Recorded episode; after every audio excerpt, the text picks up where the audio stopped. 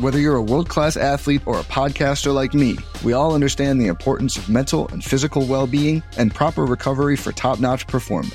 That's why I'm excited that Unified Healing is sponsoring this podcast. Unified Healing is a new and super innovative global network of wellness centers powered by Energy Enhancement System, or EE System. If you haven't heard of the EE System, you'll want to listen up. This technology promotes wellness, deep relaxation, purification, and rejuvenation. At hundreds of locations across the globe, access to a center is easy and affordable. Interested in experiencing the EE system technology for yourself? Go to unifiedhealing.com slash bluewire to learn more and find a center near you. That's U-N-I-F-Y-D healing.com slash bluewire. No material or testimonials on the Unified Healing website are intended to be viewed as medical advice or a substitute for professional medical advice, diagnosis, or treatment. Always seek the advice of your physician or other qualified healthcare provider with any questions you may have regarding a medical condition or treatment and before undertaking a new healthcare regimen, including EE system. This podcast episode is brought to you by Coors Light. These days, everything is go, go, go. It's nonstop hustle all the time. Work, friends, family expect you to be on 24 7. Well, sometimes you just need to reach for a Coors Light because it's made to chill. Coors Light is cold lagered, cold filtered, and cold packaged. It's as crisp and refreshing as the Colorado Rockies. It is literally made to chill. Coors Light is the one I choose when I need to unwind. So when you want to hit reset, reach for the beer that's made to chill. Get Coors Light in the new look delivered straight to your door with Drizly or Instacart. Celebrate responsibly. Coors Brewing Company, Golden, Colorado. Hey, everybody, welcome to a delayed edition of the Forever Mighty post game show. This is Patrick alongside Eddie. Jason couldn't be here today, but Eddie, how's it going, my friend? It's going good. A little bit uh, delayed, but eh, can't complain. You know, the Ducks come out with a win, so and maybe not maybe not as much of a dramatic win this time, right? They didn't get completely outplayed, so it's uh, looking up, I guess, right? On a on a much more stacked and uh, veteran team by the Blues, I feel like this was probably the Ducks' best game after the first period. First period was kind of sloppy, yeah. but uh, other than that, I think it kind of came back together. Uh, the changes in the lineup tonight: Troy Terry back in, Carter Rowney out with injury, as we heard last game. Um, Luke Schenn and Blandisi were both healthy scratches. And then it was in net, it was Ryan Miller versus Chad Johnson. So the battle of the backups, Fowler and Manson, Lindholm and Montour. Ah, how did I know that was going to happen, right? Yeah. Apparently, it didn't work for one game. Um, and so it goes back to this, which didn't work for the previous four games. Uh, I don't know. How did you feel when you saw those when you saw those uh, pairings again? Because I really didn't feel like it was the defensive pairs that screwed everything up in Dallas. I thought it was more of a collective uh, defensive game set up by the forwards, including right the defensemen. It's kind of funny how it was bad for one game, and I guess it was. Everybody was really bad in that game, especially in the second period. It was really just the second period where everything got away from the Ducks in that game against Dallas. But it's funny how the original pairings they started the season with, like you said, were bad for four games, and then they switched them, and then this pairing, the the, the pairings with uh, Lindholm Manson and uh, Fowler and Montour were bad for one game. Like, okay, we're going back. We're going to go right. back to the original ones. And it's not like they were great last night either. They weren't that good again, um, which is still worrying because now we've seen both, right? We've seen the Lindholm with Manson, we've seen Lindholm with Montour, and vice versa for Fowler. And both of them just haven't looked good, which is kind of worrying because we thought putting the Lindholm back with Manson and Fowler back with Montour would do maybe not wonders for this team, but it would help out and it it's one game, but it really didn't do anything. No, I mean, but I guess if, if, you're only looking at the shots against, I guess it kind of doesn't tell the whole story. We look at the scoring chances, particularly um, the high danger chances of five on five is pretty even for both teams. So maybe the pairing didn't work out into shot suppression, but maybe keeping guys to non-dangerous areas was the positive we could take away here because it wasn't dominant either one way or the other. So you know the Ducks kept the game close, but I still agree having that familiarity that worked so well last season is, I mean Lindholm and Manson was a given, but the fact that we finally found someone, we, you know, me, because obviously I'm in Bob Murray's ear, uh, found somebody to play alongside Cam Fowler, who is just as dynamic as he is uh, with Brandon Montour, and then just to kind of to rip it apart after just a stellar um, second half of the season by those guys, kind of just blows me away. Really, it's like you finally don't have your talented guys playing with boat anchors, and now you decide to flip flop the the uh, the pairings, and I don't understand the idea behind it But I mean, it is what it is at this point. I don't really see them changing it going forward unless things start to really go down the dark path again. Yeah, I mean, to start the season with the the mixed up pairings, ones that we've really never seen before, made no sense. Honestly, like I don't know where that came from. Have we even ever seen? Like, do you remember ever seeing Lindholm with Montour for an extended period of time last year? Um, I think a little bit in the playoffs, right? But like, yeah, but, but I like mean, during the regular can't be a season, it wasn't. no, I would have to go back and look through like their their time on ice share and look at numbers. Just to you know, that's a whole project in itself. But uh, it'd be interesting to see if we could dig up numbers and see how the pairings uh, fared with it when they were mixed up as to when they were together. But uh, so this game, we go back to the old pairings. The Ducks did squeak out the win. Obviously, this is we're doing this podcast a day late. We understand that, but uh, we still wanted to break it down for you guys. Um, no Getzlaf still. Uh, so apparently he's close.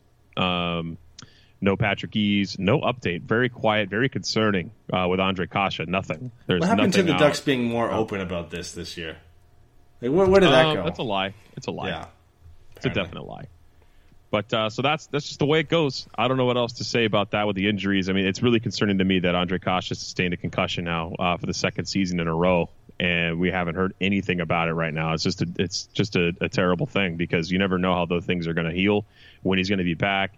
Um, if it was minor, they probably would have said a couple weeks. They would have said week to week. We haven't heard anything, just out indefinitely, which is just not a good thing to hear from when you're talking about any player with any injury, but let alone a head injury. Um, what do you say, man? We get this show on the road. Let's let's crack the intro and uh, break down the first period. Trying to get by Benning. Darnell Nurse left it in the corner. Gets left center. Perry scores. Corey Perry. Ilya able to shake away from Solani. It's given away to Solani around in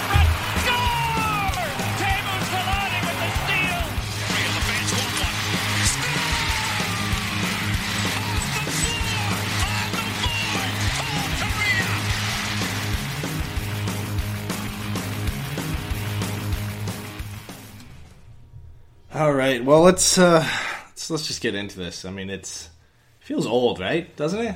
I mean, it, Yeah. it always it always tough the day after. It, it just it feels old because we I mean we have to write all these notes and then we have to go over and analyze it and then at least the night before it's like or the night after the game you're like all right you know it's a little bit fresh but now the day later you're like if it's a loss it's worse at least this is a win Oh, I wouldn't even have wanted to do it today, but we would have done it. I would have been like, I don't really want to talk about something that I missed. I had to go back and watch the day after. I mean, clearly everyone knows by now who's listening. If you've seen our our uh, our social media, Jason and I were at uh, his brother's wedding last night in San Diego, so there was no way the the wedding started at 4:30. The game started at four o'clock, and uh, I think everybody was pretty inebriated by the time the game was over. There was no way we were going to be able to be podcasting from the hotel room, but uh, great how time. dare you have a life I'm sure nobody wants to hear me talk about how fun the wedding was, man. Let's get into the first period. Um, as I kind of indicated pre-show, the Ducks really struggled in their own z- in their own zone, which is just what we've seen every single game. Honestly, uh, at times it's been better than some, but uh, it, it just again the struggle out this, to start the game has just not been a great thing for the Ducks. Uh, that was probably their worst period, right, of this game. Um, yeah Luckily, they the game stayed close, right? I mean, the Ducks came away with a goal in this period, which is which is remarkable. Yeah, it, it didn't really start off that well. I mean, they struggled with zone exits, which we've kind of seen throughout the first five games. They couldn't get the puck out of their own zone, uh, and then it was a lot of dump and chase again. Uh, no sustained pressure, no again, no controlled zone exits, not really controlling the play in the neutral zone, uh, and just not. I mean, it, it wasn't either like at least in the first couple games, or I, I don't want to say at least, but in the first couple games, it was the other team who was pushing the play. And this one, nobody had chances for like the first five minutes. It was just a lot of dump and chase, kind of feeling the other team out. And I think that's maybe a product of the fact that both teams played the night before. So now they're just kind of trying to see how tired maybe each of them is, or trying to feel the system. It's also the first meeting of the year for them, so I think it was a bit of a feeling out process. Well, man, let's talk about the goal then, because that's the highlight of this period. Um, none other than Maxime Comtois with just a spectacular pass to hit the stretch for. I mean, the guy who's playing for a damn contract we've been talking about every game, Jakob Silfverberg comes in, and I mean, it looks like he just feathered that puck, but it was it was I don't know, it exploded off his stick, but just the movement on his wrist, that release is ridiculous, and it goes right over the top of Chad Johnson's glove into the top shelf, and it's all of a sudden, man, it's one nothing Ducks. It's, a typical Jakob Silfverberg goal when he's on the breakaway. I, I don't really ever remember seeing him make too many moves. Uh, you don't really see him make moves to begin with, whether it's in the shootout or, or just in open play, but this is his go-to. You know, he kind of pulls it a little bit of a fake and just brings it back into his wheelhouse and throws it over the the blocker side or glove side of Chad Johnson in this one. So, I mean, a great effort by him, but what a pass by Maxime Comtois. Honestly, uh, like it, just a great effort for him. I mean, he's falling and he gets enough on it to get it out to Silfverberg. He didn't get just enough. It was a that was a hard pass. Yeah. It was tape to tape. It was perfect. He's really making a case uh, to, for the Anaheim management to take a long look at him and maybe keep him beyond the nine games, which I think we've been asked every single show.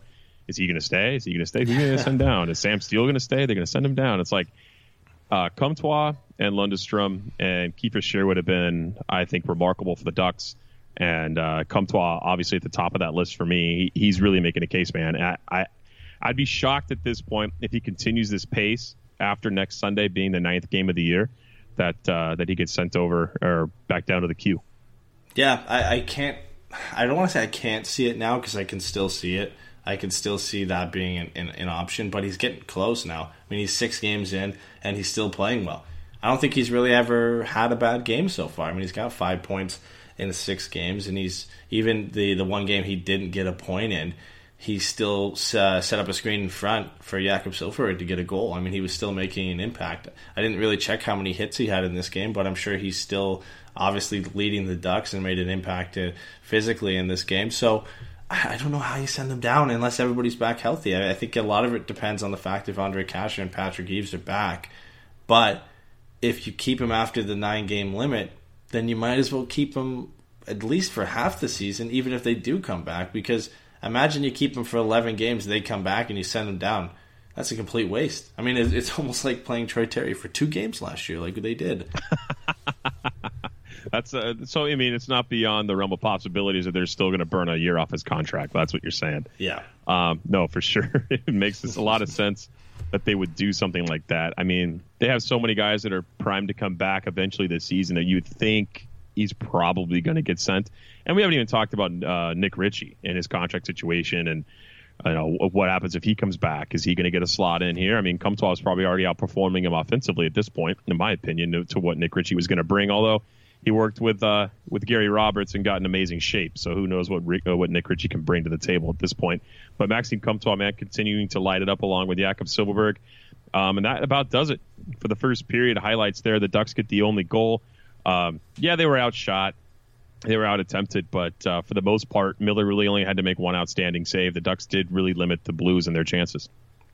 Yeah, I mean, it wasn't what we we used to seeing so far. I think it was good in that aspect. And honestly, if you go back and listen to our last show, we were kind of worried for this game uh, with the powerhouse that the Blues have become and what they did in the offseason, worried about them dominating the game just like the Stars did. And just like, I mean, really, honestly, if Arizona can dominate the Ducks the way they did, uh, we're all worried about what the Blues could do. But I think the Ducks did a good job. They looked more organized. Uh, yeah, they still had issues exiting their own zone. Yeah, they still had issues setting up. But defensively, they looked a little bit more organized and were able to kind of uh, suppress what St. Louis had coming offensively. So it wasn't that bad.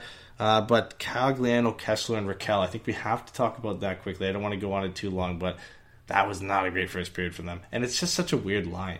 Like, I don't understand putting Ricard Rakell with those two guys. I, I mean, he benefits from having somebody can help drive play. We talked about him with Ryan Getzlaf last show, but – he just doesn't work with them because he's kind of tasked with doing everything, and I don't know if he's that guy. Well, I mean, Ryan Kesler has offensive upside uh, for sure, but he's also, I think, he's more of a defensive forward, and yeah. he's not as creative as Ryan Getzlaf is.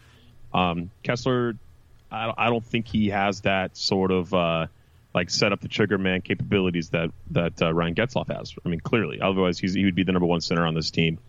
Uh, and he's just only there because of necessity at this point. I think Adam Henrique would probably be the better center for Ricard Rakell. To be to be honest with you, it's I mean that a lot has to say about what uh, Ryan Getzlaf brings to Ricard Rakell's game. I've been saying it since he's been hurt. Ricard Rakell's numbers suck because Ryan Getzlaf's not in the lineup. I, I mean that's that's that's plain and simple to me. Yeah, I, I, I could see that. I, I don't want to fully say that Ricard Rakell's success has been due to Ryan Getzlaf, but it's obviously had an impact. And I mean, this might just be an off year for Ricard Rakell. Um, Maybe. You know, there was a couple games he played with Getzlaf where he didn't look that great. Barring the first game of the season, he didn't really look like uh, that great of a player. He could turn things around. Everybody goes through slumps, so maybe he turns things around, but it, it doesn't look good. It's not a good sign because this is his, an extended period of time without Ryan Getzlaf right now, um, and it just hasn't looked good. But yeah, I mean, playing him with Ryan Kesler doesn't do anything for me. I mean, I, I Adam Henrique, of course, would be a better partner, but he's kind of worked something out with Maxime Comtois and Jakob Silfverberg. But why, why not put him with Sam Steele? I, I mean, at Right. least then you get a little bit more offensive upside, and I think they're just kind of trying to figure out where he works right now because that one line with Henrique Comtois and Silfverberg has looked good. Last night, Steele, Lundestrom, and Sherwood looked good, and now it's like, uh, where do we kind of fill these other parts? Because you don't want to put somebody from the fourth line up with Ricard Rakell, so then you're only left with Cogliano and Kesler. Yeah, I mean, so there's just some lineup issues, right? And Yeah. maybe some mismanagement of players, but they're just tinkering with the lines. I don't think they really are comfortable with anybody. I feel like they're just comfortable um, mixing things up constantly, except for Comtois, Silfverberg, and um, who am I thinking of there? And Henrique. Yeah. So I think beyond that line, they've just been kind of mix and matching as they go. I mean, clearly they're doing that with the defensive pairings. Yeah. But that, that was not a good look. I mean, they didn't have good numbers, whether you're looking at the score sheet or you're looking at the uh, the deeper data, uh, fancy stats, analytics, whatever. But uh, the second period, man, talk about a complete flip flop from the game in Dallas. We're talking about a second period. Ducks came out uh, and blitzed the Blues. Honestly, Henrique Springs Silfverberg, um, but he just didn't get enough on it. I don't think Johnson got a piece of it.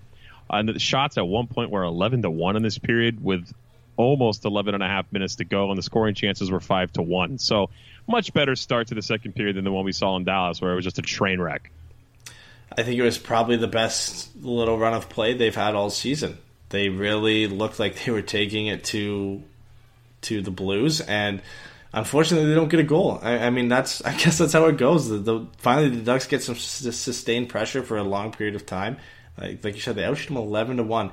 Not a ton of scoring chances. I mean, that Silfverberg chance was probably the best one they had, and, and Johnson does get a, a, enough of it to send it wide with his glove, but yeah, I mean it, it's it's crazy to see. It's you know it's nice that they got that sustained pressure, but nothing comes out of it. And then meanwhile, they get blasted in other games, and they just take advantage of the odd opportunity they have, and they score.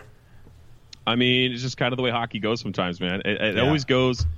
It, I mean, Jason always talks about. it. I know he's not here tonight, but or today, but he he always will say like it's always so weird. The ice is tilted forever, forever, forever, and then that team goes back to the way and they score. Um, And we know that The- it's happened to the Ducks. The Ducks have been dominated, dominated, dominated, and they get a goal. They get a lucky goal, get an odd man rush, and you know what? I mean, the Blues sustained sustained uh, the storm here in the second period. They end up getting a goal. Uh, Steen outworks Montour in front of the net and is able to tip Edmundson's point shot past Miller. He was like falling when he made that tip. It looked like, and still got a stick on it. And all of a sudden, it's a tight game. Yeah, it's it's it's a tough play because you, you really want Montour to do better on that play because he is in a net battle with Alexander Steen, who's not too much bigger than him, uh, and he just gets flat out worked. And it, you know, it's a great patience by Edmundson at the blue line to kind of wait it out and wait for somebody to get in position. And then, yeah, like I said, Steen just outworks Montour and gets a piece of it, just enough to get past Ryan Miller. I mean, you can't really blame too many people on that play other than Brandon Montour because if he's able to just muscle Steen out a little bit, Ryan Miller probably sees that puck and gets and covers it up, and we're still a one nothing Anaheim.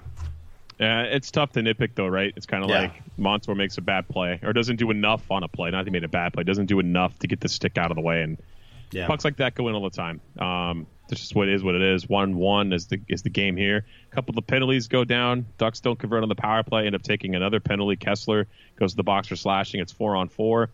When that expires, of course, the Blues have a power play. Fowler can't clear on a scramble in front of Miller. Bozak gets a stick on it. I mean, Fowler slapped that out of the way. It felt like it came right back to Bozak and right back to Fowler's area. And Bozak, for whatever reason, was able to get enough on it to chip it over Miller. And all of a sudden, it's 2 1 Blues. Ducks uh, now back, uh, at, you know, playing from behind. and of course, it's in a period where they're actually playing pretty well, and uh, somehow they come out of it down two to one, and uh, it's it's really two efforts that I, again there are people to blame. First one you can blame Montour a bit, and then I guess the second one you can blame Cam Fowler for not getting a full enough piece of it. But it's just kind of an unlucky play where Fowler doesn't get enough of it, and Bozak's just in the right position to get a stick on it and throw it past Ryan Miller. There's not much Ryan Miller could do on either of them. I mean, the first one's a tip. He's expecting it to go somewhere else, and the second one, he really can't find the puck, and Bozak's able to put it through on the power play.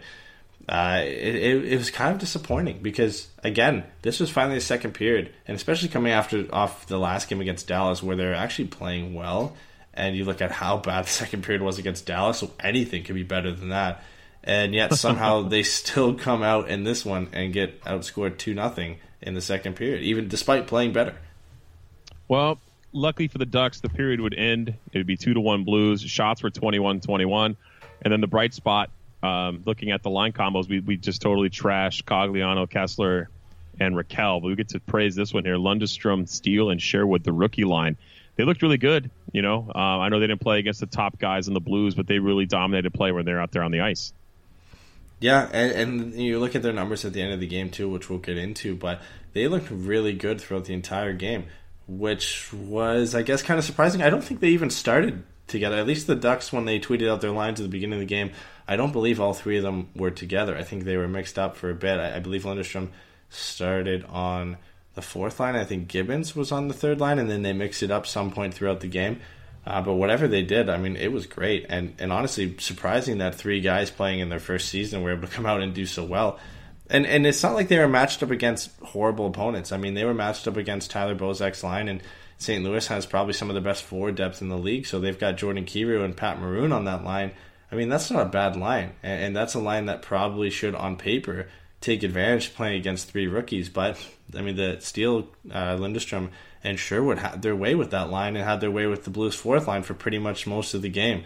Uh, great effort. I, I mean, I hope that means we to see more of them in the next game. I don't know if it will. I mean, we don't know anything so far this year. It doesn't really seem like Randy Carlyle and, and the management are really reacting to anything that's happening. They're just kind of looking at a win or loss and changing some things up. So I hope it means we see them together, uh, but we'll have to wait and see.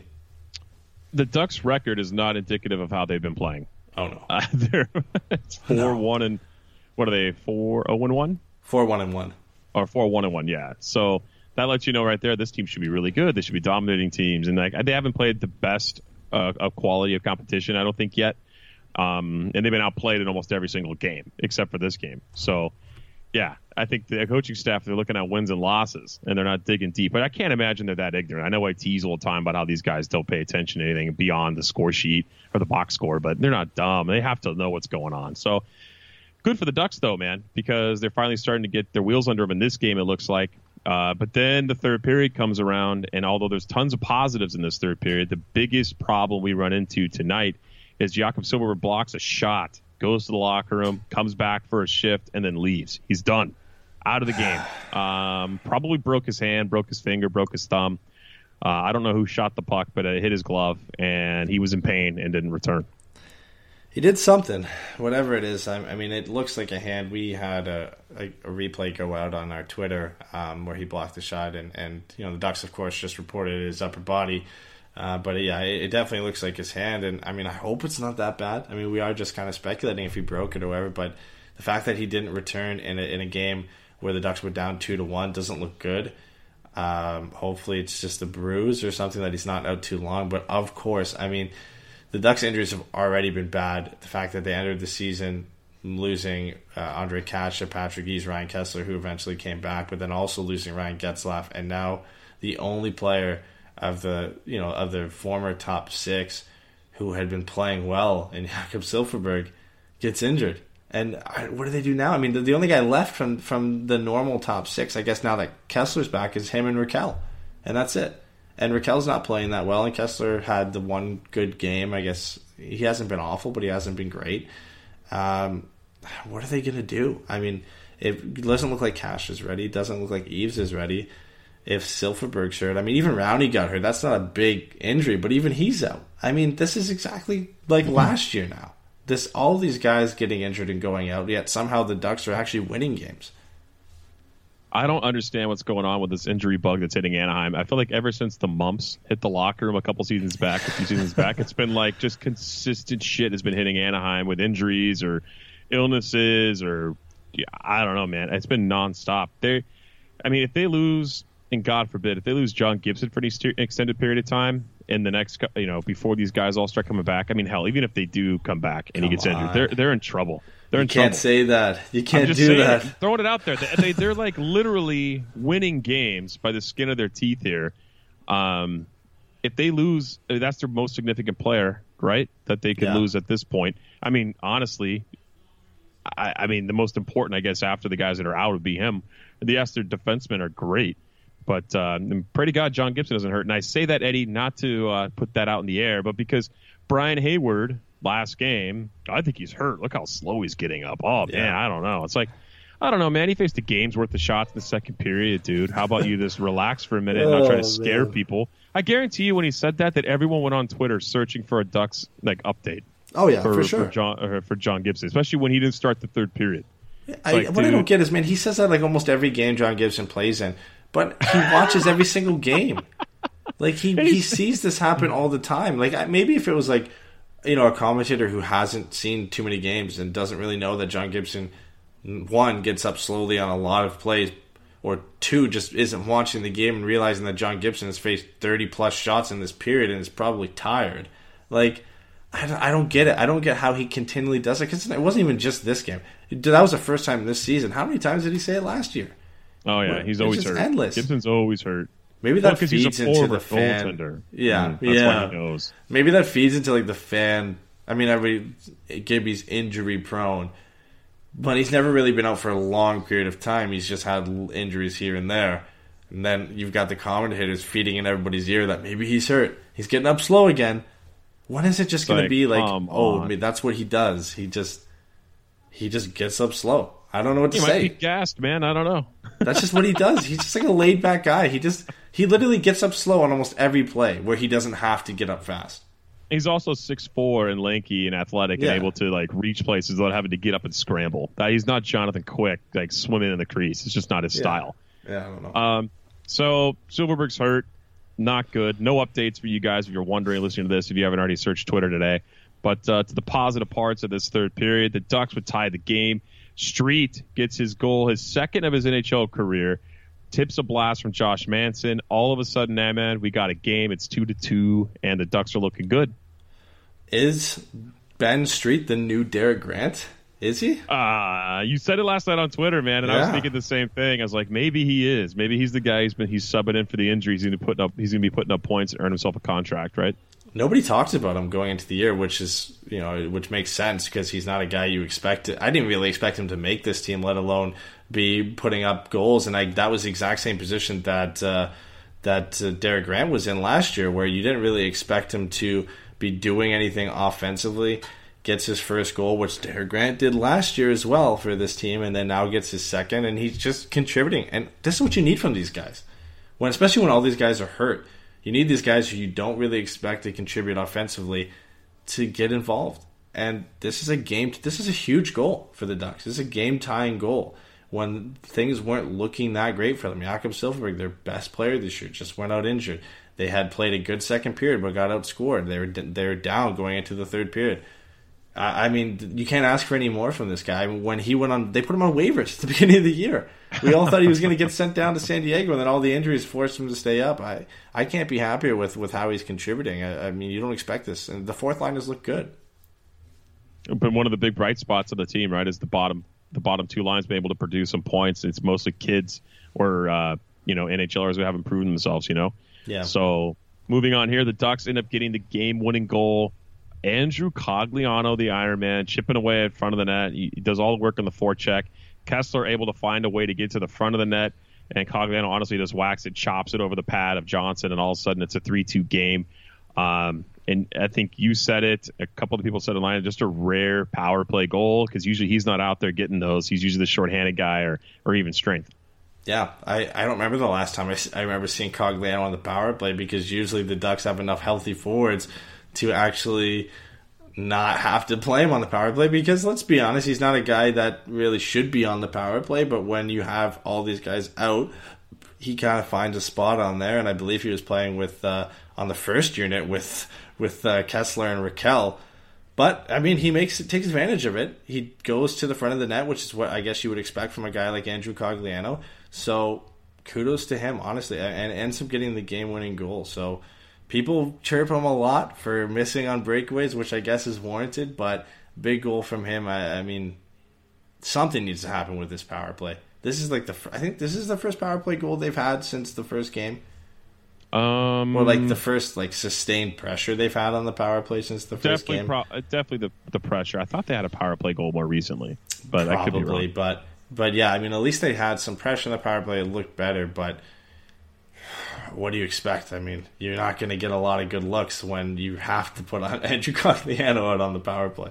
No, he's just not the guy for the job in that situation. Um, he's the guy who always gets the breakaway and the scoring chances and isn't able to finish. For the amount of chances he gets, he should Yeah. have much higher stats. Not to say he's a bad player. He just that's what it takes in the NHL, man, you, to be a finisher. It's so difficult. But uh, great to see him get a goal there. Great to see Kesler get the assist on that because that line's been just just crap, and they were able to put something together on the power play for the Ducks. That's the game-winning goal. We haven't had to mention a lot about Ryan Miller, and that's been great. But he did make two big saves before the game would come to a close. One on Cairo uh, in front of the net, and then another on Tarasenko, uh, who basically almost pushed it through Ryan Miller, but he was able to keep it out. And that's all she wrote. Ducks come away with a three to two victory in St. Louis, coming off the second half of a back to back after a thorough beating uh, by the Dallas Stars the night before. No John Gibson in that. Ryan Miller stands tall in his first appearance. Man, how would you think of this game as a whole? I, I, it's tough to say this was the best game the Ducks have played all season. Because we're I six think- games in. Yeah, and, and because they they played awful, but and this game wasn't great. But I think it was the best game they played all season because they didn't get blown out. They the, the shot attempts were relatively normal. Shots on goal were, I believe, pretty close, and they mean, both teams were going in on a back to back, and the, the the Ducks with a depleted lineup. Still going against a, a very strong, healthy St. Louis Blues team. I expected a lot worse. I, I expected similar to what we saw against the Stars. So, you know, for them to come out and get, I guess what you could say is a deserved win. I think you could say that in this game. You maybe couldn't say it in any of the other wins they had this season, but this was a deserved win by them. A good performance by Ryan Miller, a good performance by the team as a whole. They were able to come into the third period down a goal and grind out a win. So, you know, they, they took advantage of the opportunities they had. So I think this was probably the best game they've had this season. They controlled the play in the third period for the most part, and that's why they got those two goals, right? I know one was a power play, but they didn't get blasted in the third period. Usually, when the team is uh, down, you see the attempts go the other way because they're Yeah. are, they're you know they're they're pinching in when they shouldn't be pinching, and they're sending an extra guy in deep to try to get the puck out to try to create scoring chances when it's a one goal game. The Ducks prevented a lot of that. They played really well. Um, I know the shot share numbers look like crap uh, for the Ducks defense and for the team, uh, basically largely uh, when you look at the top guys. But I mean, seriously, by limiting chances and limiting where those chances come, uh, come from, did a number for the Ducks here, and it paid dividends because they ended up getting the win. Um, what do you say, man? Do you want to hop into post game notes? You want to hop into questions? How do you want to How do you want to roll with the uh, post game here? Let's let's hop into some of the post game notes because I saw some people talking about this on Twitter. Um, if you haven't heard, well, William Nylander and Nick Ritchie are the two guys who haven't signed their uh, RFA or haven't signed a contract and they're pending RFAs right now. But uh, the bigger news, obviously, is William Nylander and uh, potentially getting some offers from the KHL. But some people had brought up what would it look like if the Ducks were to go after William Nylander. So if they were to bring him in, do you think it would help? And what would it take? Uh, it would definitely help. I mean, you can't bring in a guy like that and not expect it to help. Um, it's going to take about seven million dollars, first of all, which is a, a big problem. It's probably going to take a seven by seven to grab him uh, away from Toronto. The Ducks are not in the same position as Toronto, so Willie's going to want a big deal. I feel like he's not going to settle for like a three year deal at whatever rate. You know, he's going to want something extensive to be pulled out to where he's used to playing and play for a team that's not, in my opinion, um, opening a Stanley Cup window. They're more or less on the end of it. Um, if they even if they're even close anymore, I had them pegged outside the playoffs. If anyone knows what I think about the Ducks this year, unfortunately. So, if you're looking at a trade to get William Nylander, I mean, hell, you're talking about these prospects that are playing really well for the Ducks right now. I mean, you, you take your pick as to what they're going to have to give up. There's no hiding these guys in the NHL and showing that they can't play. These guys have got NHL games under their belt. And I think Toronto would be wise to, to look at, you know, Maxime Comtois, look at Isaac Lundestrom. Um, those are the guys they're going to be targeting. They're not going to be looking at Kossila uh, down in San Diego. It, it's it's going to be targeting these guys who got NHL experience already. Um, and they they're going to want a young guy. They're not going to be like, oh yeah, we'll eat Corey Perry's contract, and hey, you can bring over you know, one of our top guys. It's not going to work like that. Um, I really feel it's going to it's going to take a really really really good NHL ready prospect and maybe a veteran guy and then they could probably swing a deal. But um, I don't think it's going to happen. The Ducks are not really privy to making those kinds of plays. I'm shocked no one else in the league is not offer sheet of that. Yeah. What the hell? We have this ability to do these things to screw teams, and every GM kind of gets like they just tighten their sphincters anytime that gets brought up anywhere. No one wants to do it to hurt someone's feelings. Look how much cap space Carolina has and how well they're doing. I mean, imagine adding a guy like William Nylander to that team. And, and the reason I think a lot of people want to have him in Anaheim to begin with is because he's a play driver. He's proven Right. to be a play driver on Auston Matthews' line. Auston Matthews defensively isn't that great, but William Nylander makes up for that with his ability to drive play and build zones. So no wonder Leafs fans want him back, and no wonder other fans want him back. And I can understand why Ducks fans want to go for him. For Anaheim, I don't think it happens. I don't think one they can re-sign him for whatever he wants, which is obviously more than what Toronto was willing to pay. Uh, and the Ducks aren't in a much better position cap wise, especially long term. And and if it were, I mean, you would have to think it would be one of Manson or Montour going back the other way. I was way. just going to say that I forgot the defensive side of things. Yeah. yeah. When you look at the blue line in Toronto, that's what they're looking for, and and one of, one of either of them would be what Toronto would want. And I don't think the Ducks can necessarily give that up right now, especially this early in the season. But yeah, why why does another team not do it? Like if I was Carolina, I'd be on that right away. They don't really have too many guys they have to re-sign. They've got a ton of cap space. Just go offer sheet William Nylander. Imagine a player like that. I mean, the Hurricanes are already a fun team to watch. They're already one of the best possession teams in the NHL, and then you add a guy like that for for a couple picks. When if you add him, you're likely going to be an even better team. I, I don't know. I don't get it, but it's the GMs. They're not going to do it. So, who would you rather give up at this point if you're Bob Murray and Kyle Dubas calls you and says, "Hey, um, we want to work out a deal for Nylander, and uh, you we got to you got to give us uh, one of your top prospects, a solid NHL defenseman, and um, something else you can throw in the bag if you want. Like I say, it's a, let's say it's a three player trade from the Ducks end. Who are you giving up? And I say, blue I say the third guy being kind of like a nothing guy you throw in just to throw in maybe for salary reasons to clear some of that for Willie. Yeah, I still don't even know at at this point what it would. I feel like the deal would obviously be a little bit cheaper than it would be if he was signed, obviously, because then the Leafs would be dealing out a position of the fact that they can't get a deal done with them, so they have less leverage. Um, as to who I would rather give up in Montour or Manson, that's a tough question. Um, I feel like it like it's tough to say. Like I feel like I would rather give up Josh Manson just because I think Montour still has more to give, and I feel like long term he might be the better player. But the you know the Ducks need a player like Josh Manson. He hasn't been playing that well this year, but the defensive side of the game that he brings and just the physicality he brings to that blue line isn't really matched by anybody else.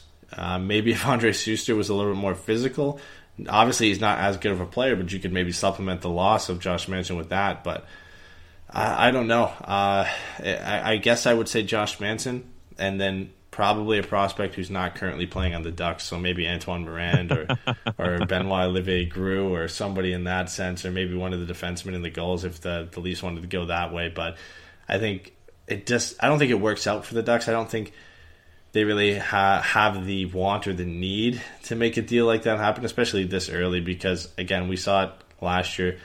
They got forced into a trade because of injuries with with Adam Henrique for Sami Vatanen that ended up working out. I don't think Bob Murray really likes being in those positions. He's almost getting forced into that type of position again, but the Ducks don't have that spare defenseman to trade this time around. So I, I don't I, I don't think it happens. I think they would just wait it out and wait till everybody comes back.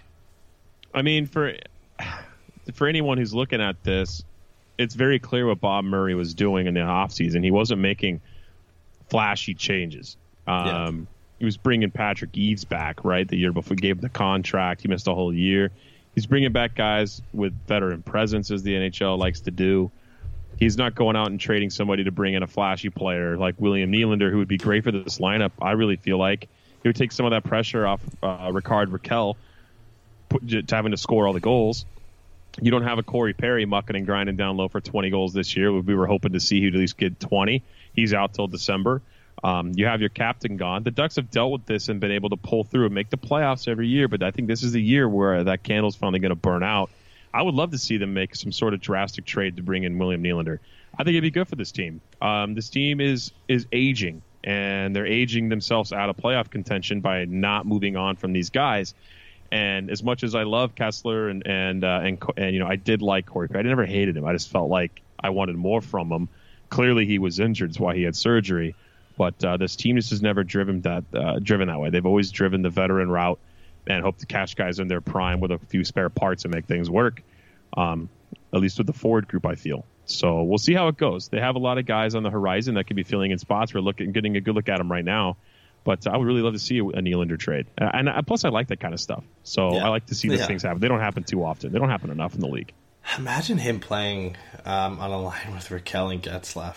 Just how lethal that would that, that would be, and it's probably the the best line we've seen the Ducks ice in a long time. If that was to come about, obviously it would open up a lot of issues on defense, but it sets you up at least for the future. I mean, the Ducks have a lot of good young defense prospects coming up, and if you can still manage to hold on to Lindholm, Montour, and Fowler, if you were to give up Manson, it's not the end of the world. There are still some some stopgaps that can be made, or you make a, another move maybe at the deadline to bring in another defenseman if you have to but it would just it would provide them with so many more opportunities up front. It's, it's something they haven't had in a while, and, and I feel like Nylander in this in the same sense is, is very similar to Rickard Rakell. In the, but the, I think the difference is that Nylander can drive play on his own. I think mm-hmm. that's the difference between the two of them.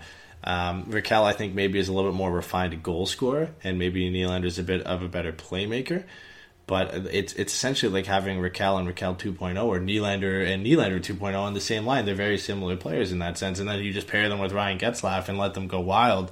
I, I think that would be unbelievable. Unfortunately, it's most likely just a pipe dream. We probably, or I get, I don't want to say with certainty, but we most likely never see it happen. No, Ducks just start that team, man. Um, yeah.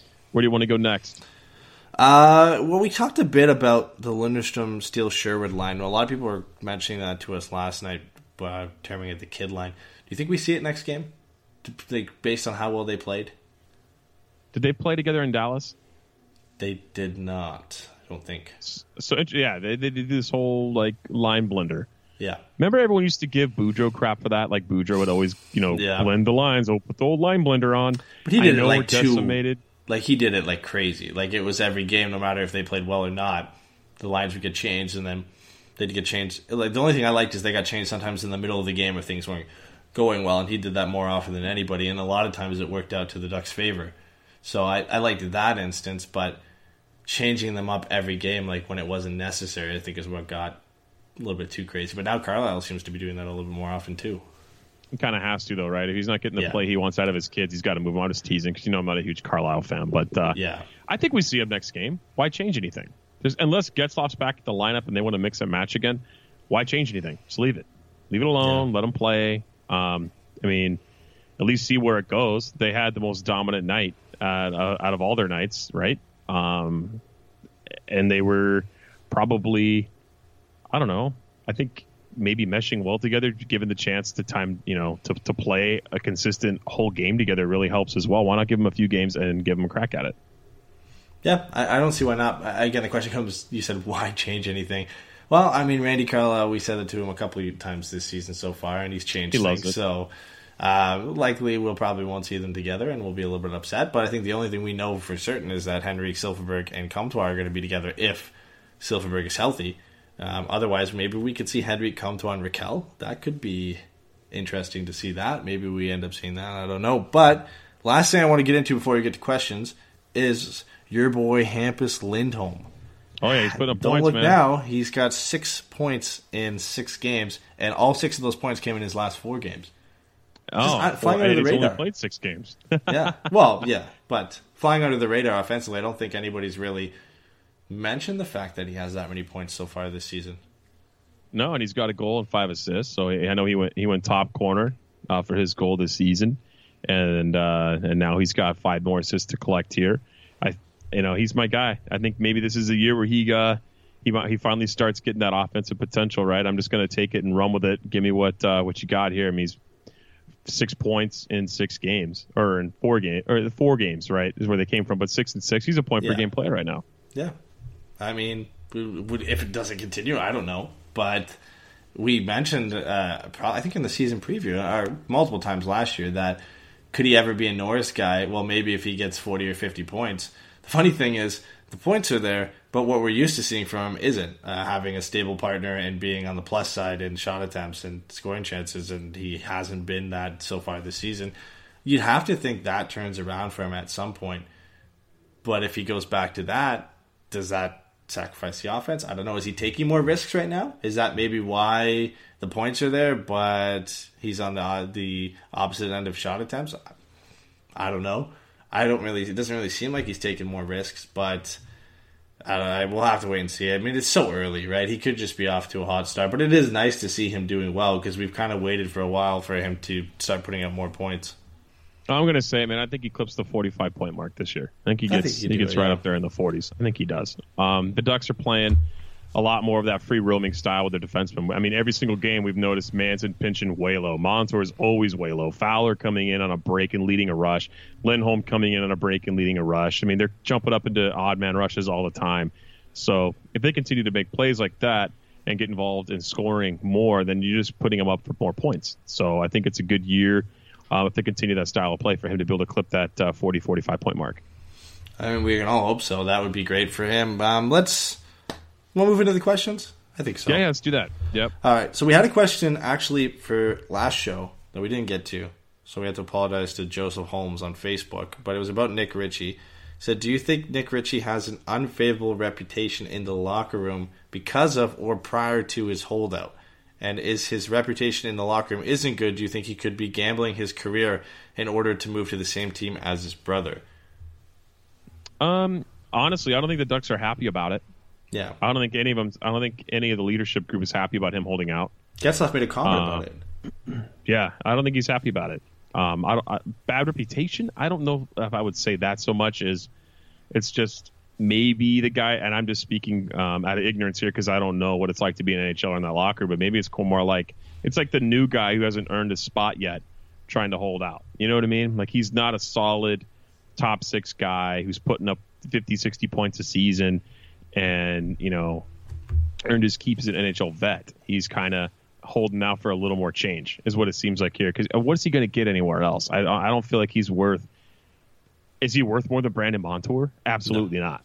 So is he, if he wants three million bucks, I don't know. I don't think it has anything to do with his reputation, but I think now it might. Yeah, I think now it might be bugging leadership in that group, and maybe to get traded. I don't think so.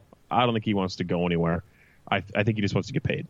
especially with all the injuries, right? Like you, you got all these injuries, and you're having to bring all these kids into the lineup. I'm sure the leadership group and just uh, all the guys, especially all the guys injured, which is I guess most of the leadership group is looking at it and saying, "Hey, man, look at how much we're. You know, we're winning games, but we're struggling to ice a, a regular lineup here. Like, get it done and get on the ice." And, and Ryan mm-hmm. Getzlaf pretty much said something around the same the same words to that. I, I think it was in preseason or at the beginning of the season, saying how you know they they want him back in the lineup and he should be back in the lineup. But I mean, I, I guess it'd be the same in, in Toronto too. I'm sure the Leafs want William Nylander back in the lineup. That's a little bit more of a difficult situation to work out than Nick Ritchie is, but I'm sure that starts weighing on them as well, and, and maybe hurts Nylander's reputation in the locker room, saying, you know, we need you to be in this team on a consistent basis, and you're not here because you're holding out for more money. And Except Toronto's scoring all the goals. yeah, yeah. So I mean, they don't need him, and uh, they don't need him that much. And and his situation is a lot harder with the Leafs having to sign Marner and Matthews in next offseason. But Nick Ritchie, I mean, he has no excuse. He should have already signed a contract. He should already be playing. Um, so it, it doesn't look good on him, and I'm sure the players aren't happy. I, I, again, we don't have any inside information or inside look into the locker room and what his standing in the locker room was last year before this situation. But it can't be doing that well right now with him holding out. No, not at all. Uh, let's move on to the next question we had from Instagram. We had McCann. He said, "What are we going to do about Silfverberg and his uncertainty?" I think this was referring to his contract uncertainty. Yeah, I don't know if it's about the injury. The injury really throws a wrench in this lineup, to be honest with you, if we're going to talk about that. Because um, you don't really have a winger that's as dynamic as him to come in and, and, fill that role if he's out for any extended period of time. But we haven't heard anything about him on that front. So I think the less we hear, the better at this point. I think if he was injured right away, they would have said they're waiting for swelling to go down and they're going to go X-ray his hand. It, it might have just been a bruise and they were going to make take caution with it. Who knows? Hopefully, I'm not wrong in that assumption. But when it comes to his contract contract situation, he's playing his way for a nice deal. Uh, if he continues this hot start and hits that 60, 70 point mark, which would be insane for him because he's never eclipsed. What's his point total highest? Like 40? 49. Yeah, so he was 50. right around.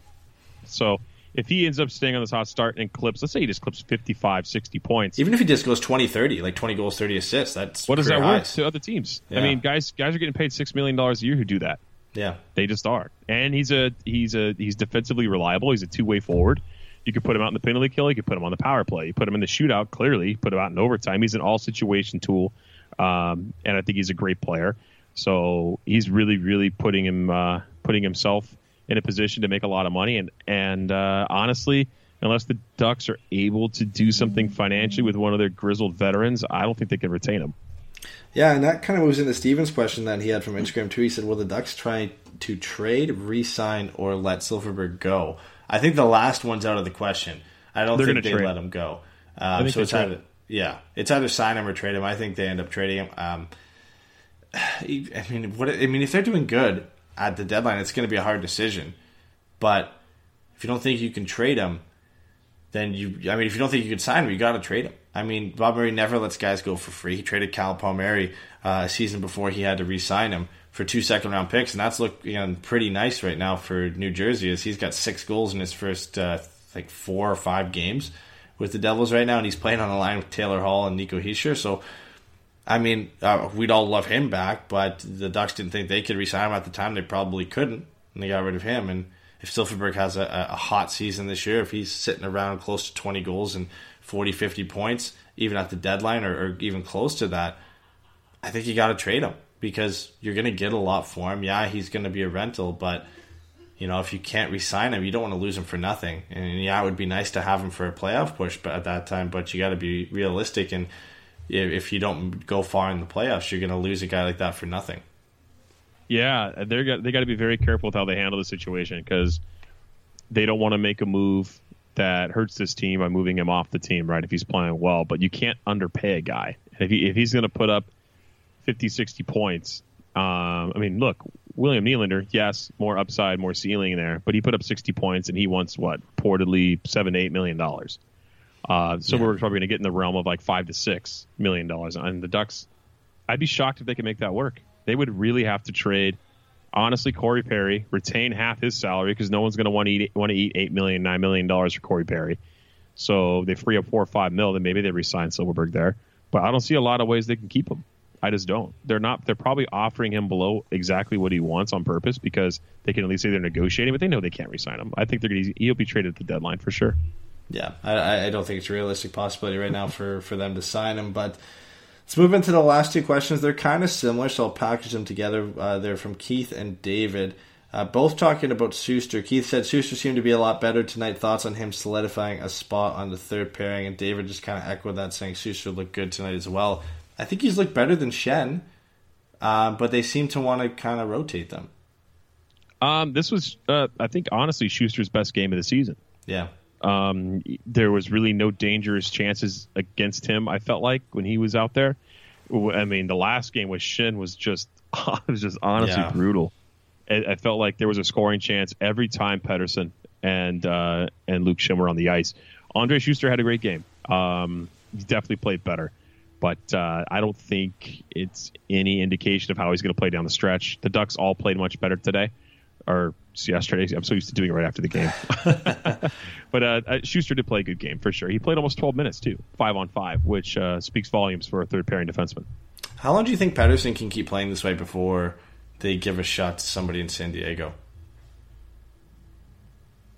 Oh, the rest of the season. Are you kidding me? Who are they going to bring up? Well, I mean, you think they eventually maybe give Jacob Larsson or Josh Mahura a shot? No, no, no, no. I don't think so. Uh, Bob Murray's crazy, and or Does Randy, Pettersson have to Randy go through waivers? I don't know about that. I I'm think he probably would. I think he would, yeah. So then it makes it a little bit difficult in that sense because you'd have to think a team would take a shot at him. I mean, when you look at who's been claimed off waivers so far this season, uh, Daniel just got claimed off waivers uh, from Winnipeg by Colorado. Um, younger players who have a little bit of upside and were drafted as high as Marcus Pettersson were. It wouldn't make sense. I don't. I, I think to send, send him down unless you're replacing him for injury. So yeah, I guess you're right. I think he would stick up. But if he struggles, and so let's say Jacob Larsson or Josh Mahura is just playing out of their mind in San Diego, it's going to be a tough call not to, to replace them and bring one of those guys up to give him a shot. I mean, this was also, I think, Pettersson's best game defensively. Oh yeah, that, they, that yeah, pair was solid. They, Yeah, they were good. I- I'm looking at the shot rates here, and I know it doesn't tell the whole story, but look at the, at the high danger scoring chances against. They were out there for zero of those. They were not out there for a goal against in all situations.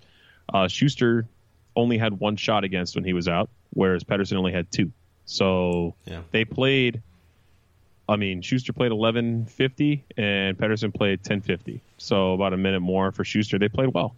Uh, Yeah. It was crazy to me. At least defensively, they played well. Obviously, they don't try to play offensively, but defensively, they weren't a liability tonight, and that's that's positive for them. But yeah, I don't see them bringing anyone, anyone up and giving him a, a chance over over Pettersson. They they've trusted Pettersson since last season to play the majority of minutes. And um, honestly, he hasn't been paired with the best guys. I mean, let's look at his defensive pairings. It's not like he's starting every single game with Josh Manson or with Hampus Lindholm and getting the you know the top guys a, you know a chance to play with him. It's just not working for him, right? He's he's in that role that Brandon Montour is in, um, and Cam Fowler's been in, where they just have to ride with anchors until they get their shot. yeah, pretty much. Well, that's it. What we have for questions. Um, Oh, Troy Terry. Troy Terry. David Rodriguez said uh, Terry looked a little bit better and a bit more involved tonight. Do you oh, agree? true. Uh, I think so, but he played on the fourth line.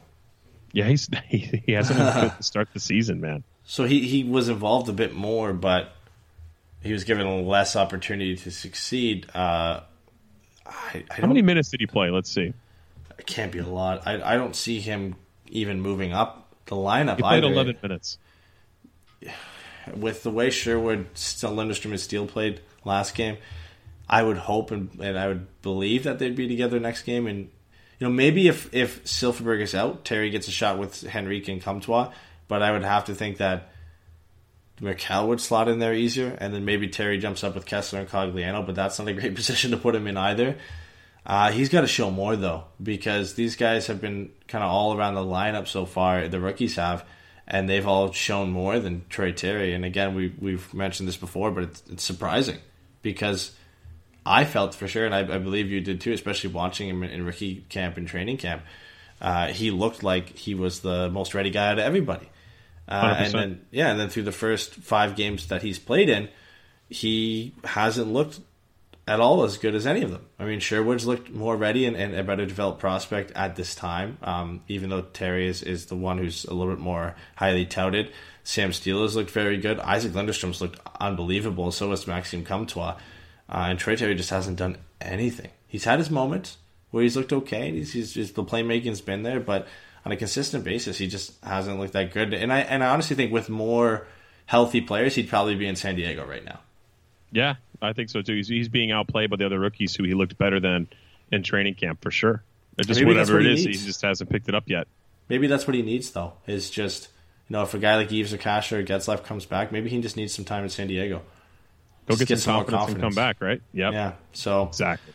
I don't know. We'll see. Uh, I, I definitely liked more what I saw in that game than the last game he played, but it with him playing only 11 minutes, it's kind of hard, especially on the fourth line where he doesn't really have too many guys to work with. It's really hard to see more from him. Uh, if he moves up in the lineup for Wednesday's game, then maybe we'll see more. But uh, I, I'm really expecting to see something from Troy Terry before all these guys get back. I really want to see him make a case to stick around. Yeah, no, because he's been very, um, very much touted as their top guy going into the season. It feels like, and he's, I mean, Comtois is that guy for me right now, and for everybody else. I feel like.